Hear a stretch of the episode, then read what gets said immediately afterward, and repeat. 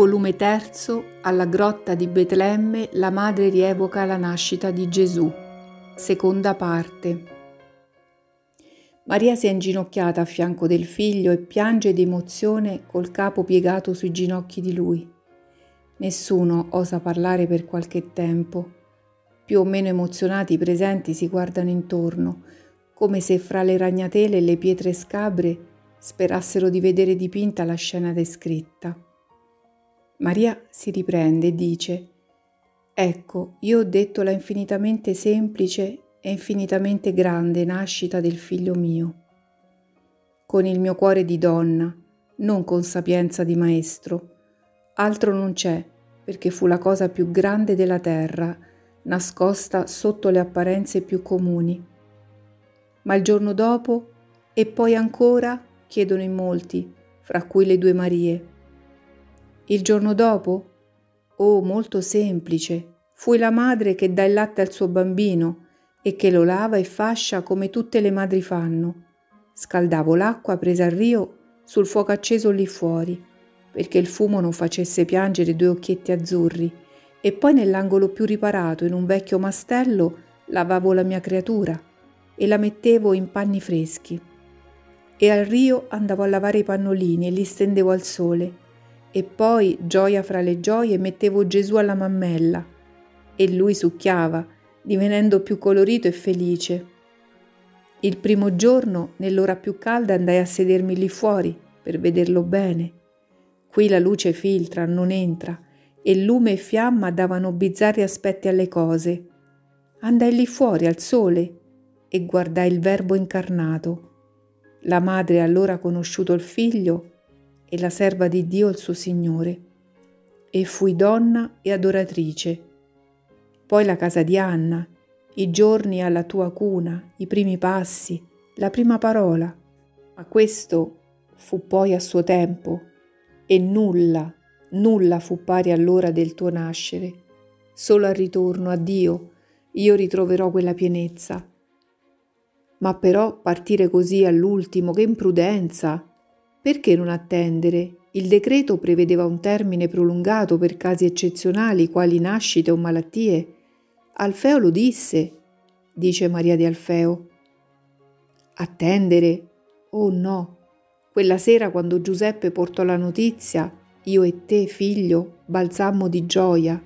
Era la chiamata, perché qui, qui solo tu dovevi nascere, come i profeti avevano detto, e quel decreto improvviso fu come un cielo pietoso che annullasse a Giuseppe anche il ricordo del suo sospetto.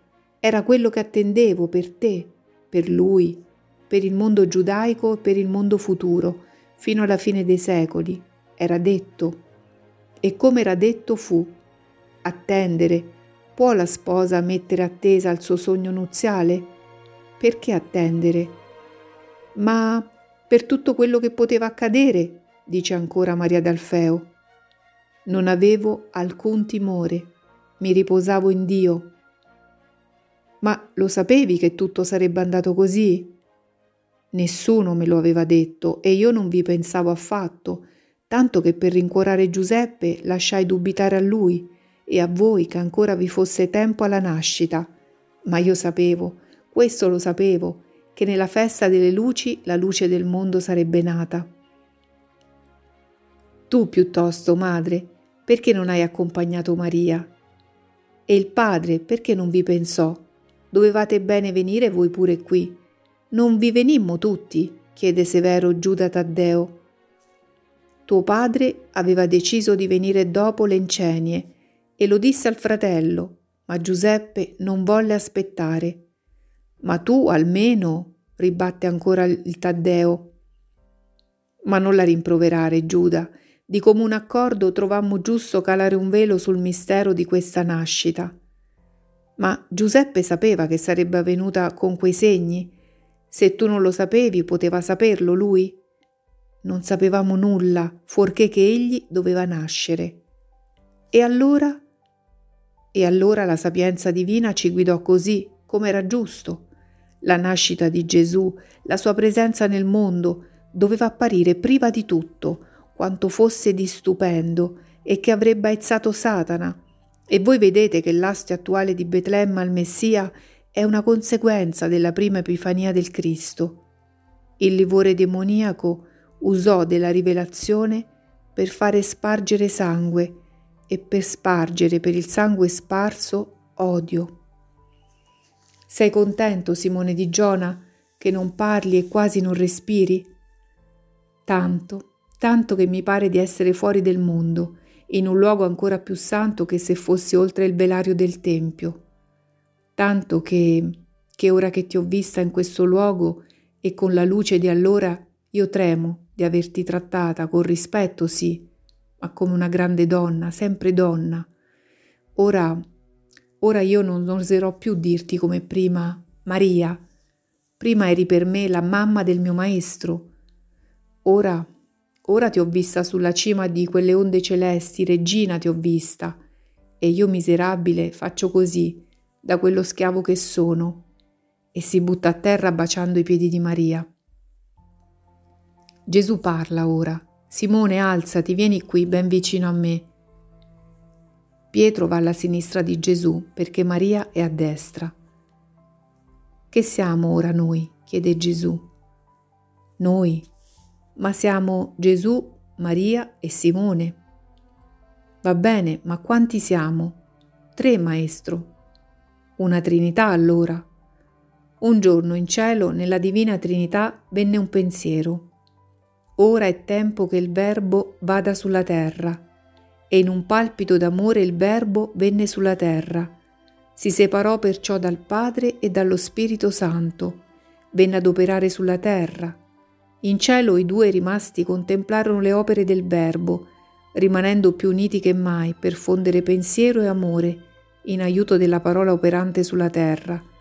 Verrà un giorno che dal cielo verrà un ordine è tempo che tu torni perché tutto è compiuto. E allora il Verbo tornerà nei cieli così. E Gesù si ritira un passo indietro, lasciando Maria e Pietro dove erano. E dall'alto dei cieli contemplerà le opere dei due rimasti sulla terra, i quali per movimento santo si uniranno più che mai per fondere potere e amore e farne mezzo per compiere il desiderio del Verbo la redenzione del mondo attraverso il perpetuo insegnamento della sua Chiesa. E il Padre, il Figlio e lo Spirito Santo faranno dei loro raggi una catena per stringere, stringere sempre più i due rimasti sulla terra, mia madre, l'amore, tu, il potere. Dovrai bene perciò trattare Maria da regina, sì, ma non da schiavo, non ti pare? Mi pare tutto quello che tu vuoi, sono annichilito. Io il potere. Oh, se devo essere il potere, allora sì che mi devo appoggiare a lei. Oh, Madre del mio Signore, non mi abbandonare mai, mai, mai. Non avere paura, ti terrò sempre per mano così, come facevo col mio bambino finché non fu capace di andare da solo. E dopo? E dopo ti sorreggerò con la preghiera. Su, Simone, non dubitare mai del potere di Dio, non ne dubita io e non Giuseppe. Neppure tu devi dubitare. Dio dà gli aiuti ora per ora, se rimaniamo umili e fedeli. Ora venite qui fuori, presso il rio, all'ombra dell'albero buono, che se fosse più inoltrata l'estate vi darebbe le sue mele oltre che l'ombra. Venite. Mangeremo prima di andare. Dove, figlio mio? Ayala, è vicino e domani andremo a Betsur. Si siedono all'ombra del melo e Maria si mette proprio contro il tronco robusto. Bartolomeo fissamente la guarda, così giovane e ancora animata celestialmente dalla revocazione fatta, accettare dal figlio il cibo che egli ha benedetto e sorridergli con occhi d'amore e mormora. All'ombra di lui mi sono assisa e il suo cibo è dolce al mio palato. Gli risponde Giuda Taddeo, è vero, languente ella è d'amore, ma non si può certo dire che sotto un melo fu risvegliata. E perché no, fratello, che ne sappiamo noi dei segreti del re? risponde Giacomo di Alfeo. E Gesù sorridendo, la nuova Eva è stata concepita dal pensiero ai piedi del paradisiaco uomo, perché del suo riso e del suo pianto fugasse il serpente e disintossicasse l'attossicato frutto. Lei si è fatta albero dal frutto redentore. Venite amici e mangiatene, perché nutrirsi della sua dolcezza è nutrirsi del miele di Dio. Maestro, rispondi ad un mio antico desiderio di sapere. Il cantico che noi stiamo citando prevede lei? chiede piano Bartolomeo mentre Maria si occupa del bambino e parla con le donne. Dal principio del libro si parla di lei e di lei si parlerà nei libri futuri, finché la parola dell'uomo si muterà nel sempiterno osanna della città eterna di Dio. E Gesù si volge alle donne. Come si sente che è di Davide? Che sapienza, che poesia, dice lo zelote, parlando coi compagni. Ecco, interloquisce l'Iscariota, che ancora sotto l'impressione del giorno avanti poco parla, pur cercando di mettersi nella libertà che aveva prima. Ecco, io vorrei capire perché dovette proprio avvenire l'incarnazione.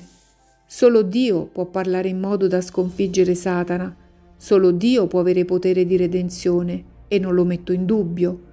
Però ecco, mi pare che il Verbo poteva avvilirsi meno di quanto abbia fatto nascendo come tutti gli uomini, assoggettandosi alle miserie dell'infanzia e così via. Non avrebbe potuto apparire con forma umana, già adulto, in apparenza di adulto?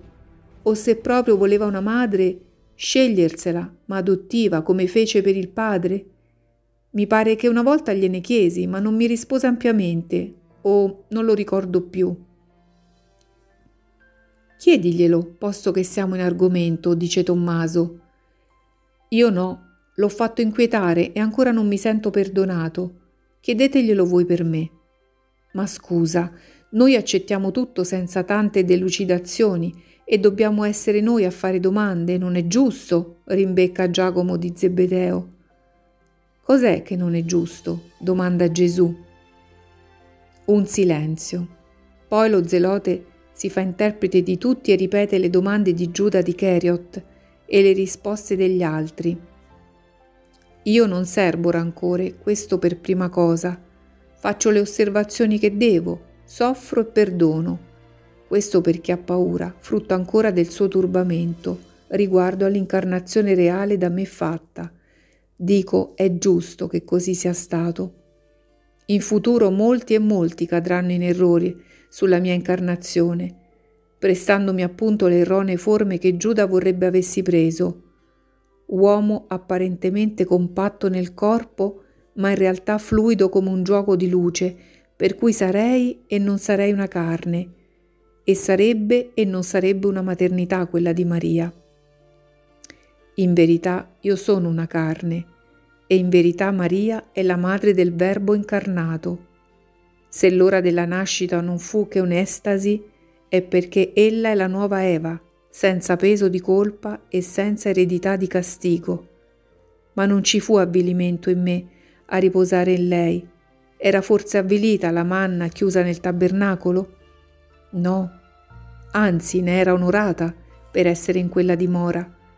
Altri diranno che io, non essendo carne reale, non patii e non morii durante la mia sosta sulla terra.